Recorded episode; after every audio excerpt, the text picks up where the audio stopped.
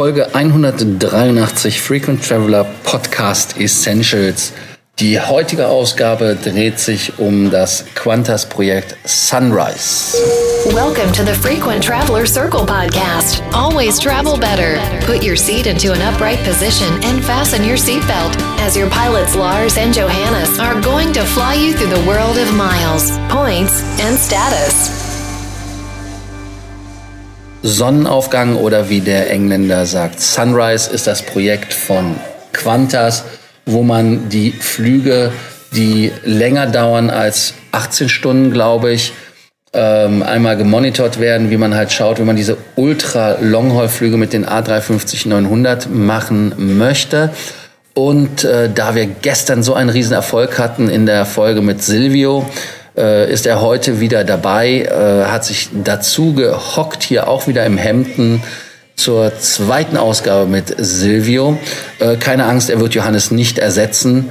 Johannes ist halt in Amerika sehr stark eingebunden und äh, deshalb, er reist sogar nach New York und äh, hat sich Urlaub verdient. Deshalb streite ich hier vor dem Mikrofon mit Silvio zusammen. Ähm, ja, auf jeden Fall zurück zum, zum Quantas Project äh, Sunrise. Ähm, Silvio, erleuchte uns einmal zu dieser Thematik. Ja, worum geht's da konkret? Qantas hat vor, ähm, einen neuen Rekord aufzustellen für Langstreckenflüge. Es geht darum, äh, dass äh, ja, geflogen werden soll von äh, Sydney und von Melbourne nach New York und nach London und das sind Strecken, ähm, die äh, 20 Stunden äh, dauern können. Äh, da ist man gerade dabei, mit äh, Airbus gemeinsam ein äh, neues Flugzeug äh, zu entwickeln, das diese langen Strecken überhaupt fliegen kann.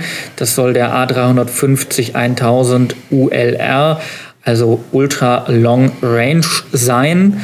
Äh, und äh, Qantas hofft, dass man bis 2022 bis 2022 so weit ist, dass dieses Flugzeug dann tatsächlich auch in die Luft kann und äh, mit Passagieren abheben kann für Flüge, die 20 Stunden dauern. Ähm, Testflüge äh, sollen jetzt demnächst schon mal beginnen äh, auf diesen Routen äh, mit äh, 787-9ern von Boeing. Äh, allerdings ohne Passagiere und nur sehr leicht beladen, um einfach mal auszuprobieren, wie das überhaupt so geht. Ja, und äh, um dieses ganze Projekt äh, hat sich eine Diskussion insbesondere mit den äh, Qantas-Piloten entsponnen, äh, die sich nämlich die Frage stellen, äh, wollen wir das überhaupt? 20 Stunden äh, fliegen, äh, ist das von der Sicherheit her überhaupt was was man machen kann. Lars, was meinst du? Ist das sicher, 20 Stunden? Äh, ja, also 20 Stunden fliegen. Man sieht ja, dass die Cockpits dann mit mehr Piloten bestückt werden. Man hat ja bis zu vier Piloten dann im Cockpit sitzen bei den jetzigen Flügen, die ja 17 Stunden sind, um da als Stichwort zum Beispiel Emirates zu nehmen, die nach Auckland fliegen als Beispiel oder Qatar, die auch nach Auckland fliegen. Das sind also absolute Langstreckenflüge. Die Piloten haben einfach gesagt, beziehungsweise die Gewerkschaft, man ist ähm, vorsichtig optimistisch, was das neue Projekt angeht. Aber äh, sie denken, dass man ähm, einen Piloten, der 20 Stunden plus Flüge, also 20 Stunden plus X ähm, hat und dann ähm, wenn sie landen, brauchen natürlich ihre absolute Top-Performance. Also das heißt, die dürfen dann nicht irgendwie so ein Hangover haben oder sonst irgendwas. Und sie sagen halt, das muss halt sichergestellt werden. Und diese Sicherheit ist halt ein Thema, äh, weil man muss halt auch ganz ehrlich sagen, dass äh, wir für uns Passagiere selbst 20 Stunden sind ja absolut stressig. Aber leg doch einfach mal, ähm, du sitzt da vielleicht nicht in deiner Economy oder in deiner Business Class oder in deiner First Class zum Beispiel bei den Flügen nach Auckland. Aber es ist trotzdem stressig, langweilig und du wirst einfach schläfrig. Und genauso ist das ja im Cockpit auch, weil was machen die im Cockpit? Die schlafen es nicht, die, die überwachen die Instrumente. Und ähm, deshalb sagen sie jetzt, ähm, dass sie vielleicht, vielleicht wollen sie mehr als vier, vielleicht wollen sie fünf Piloten, sechs Piloten haben. Ja. Dass man schlafen kann. Ich weiß es nicht. Dann ist natürlich die Frage, wo kommen die äh, zusätzlichen Crew-Rests hin, wenn dann noch zwei Piloten mehr in der Koje liegen, ne?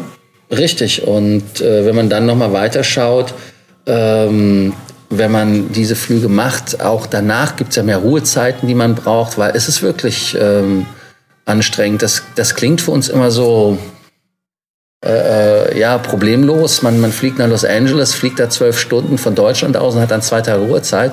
Aber alleine durch die Zeitverschiebung ist das schon ein echtes Problem.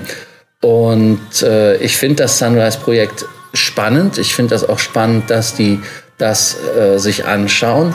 Aber es muss halt wirklich sicher sein. Und äh, wie man das sicherstellen kann, dass die Crew, und da ist ja die Aussage von dem, bei der Landung at Peak Performance, ähm, London ist ja nicht bekannt dafür, dass sie gutes Wetter permanent haben, ähm, dass da was sein muss. Und äh, da bin ich also ganz gespannt. Und äh, auch der CEO von Qantas, der Alan Joyce, ist ja jemand, der ja auch eine Fluggesellschaft mal geschlossen hat. Die haben in 2011 einfach mal die Bude dicht gemacht, als sie mit der Gewerkschaft gekämpft haben.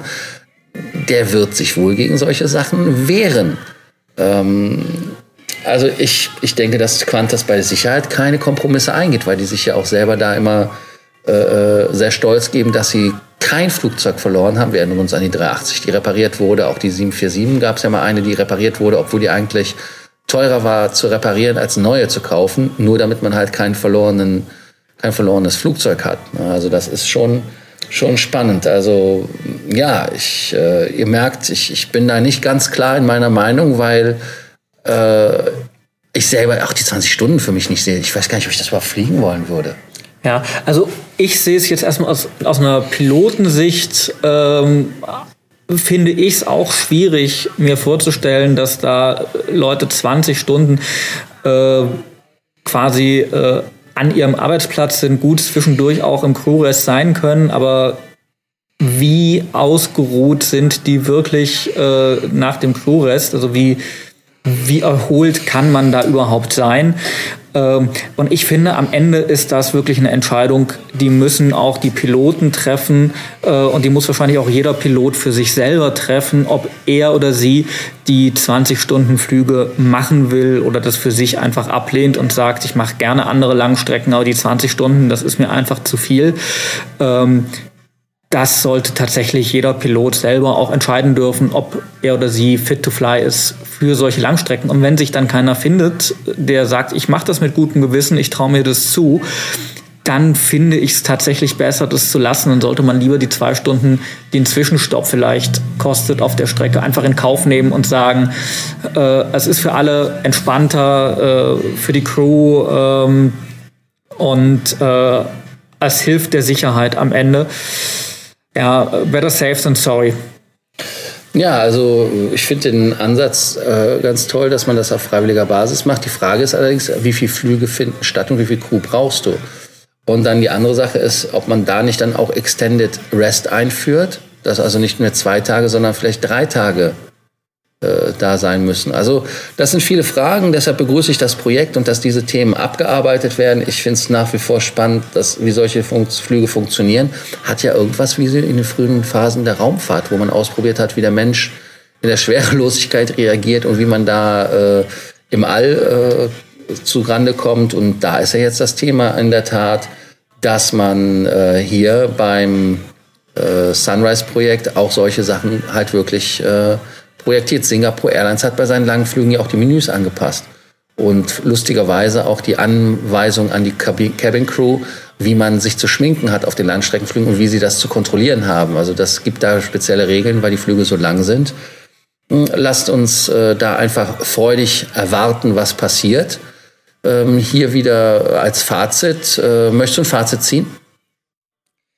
Ich tue mich mit dem Fazit tatsächlich schwer, weil äh, wie gesagt, ich weiß nicht, ob das äh, aus Pilotensicht gut ist. Das müssen Piloten tatsächlich auch entscheiden, die davon einfach Ahnung haben und wissen, wie diese Belastung wirklich ist. Ähm, aus Passagiersicht, wenn ich mir vorstelle, 20 Stunden in einer Eco, ich würde diesen Flug, glaube ich, auf keinen Fall als Eco-Passagier buchen wollen. Ähm, in der Business, in der First Class mag das anders aussehen. Für Eco finde ich es, äh, grenzt das an Folter, äh, zu überlegen, äh, da so lange eingesperrt zu sein, in doch ziemlich engen Sitzabständen und so viele Möglichkeiten dann an Bord zu gehen äh, und sich mal die Beine zu vertreten, um da nicht irgendeinen Blutstau zu haben. Äh, die gibt es ja dann auch nicht. Also ich finde es technisch spannend, dass das geht. Aber ob ich da jetzt so scharf drauf bin, dass das auch praktisch umgesetzt wird und dass ich da an Bord will, ich weiß es nicht. Ja, also mein Fazit ist ganz einfach. Ich glaube nicht, dass es Economy-Bestuhlung gibt. Es gibt dann Premium Economy und Business Class. Äh, wahrscheinlich vielleicht einen kleinen Aufenthaltsraum, hätte ich fast gesagt, eine Bar oder sowas, äh, wo man sich die Füße vertreten kann.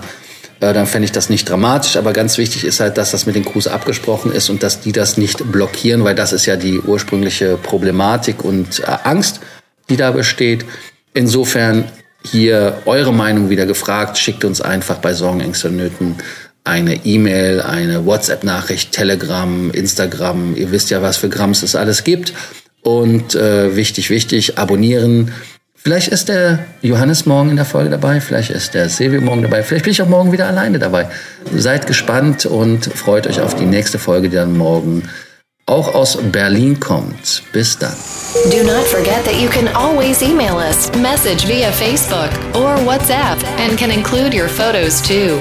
Your story will be covered here on an episode of the Frequent Traveler Circle podcast. Always travel better.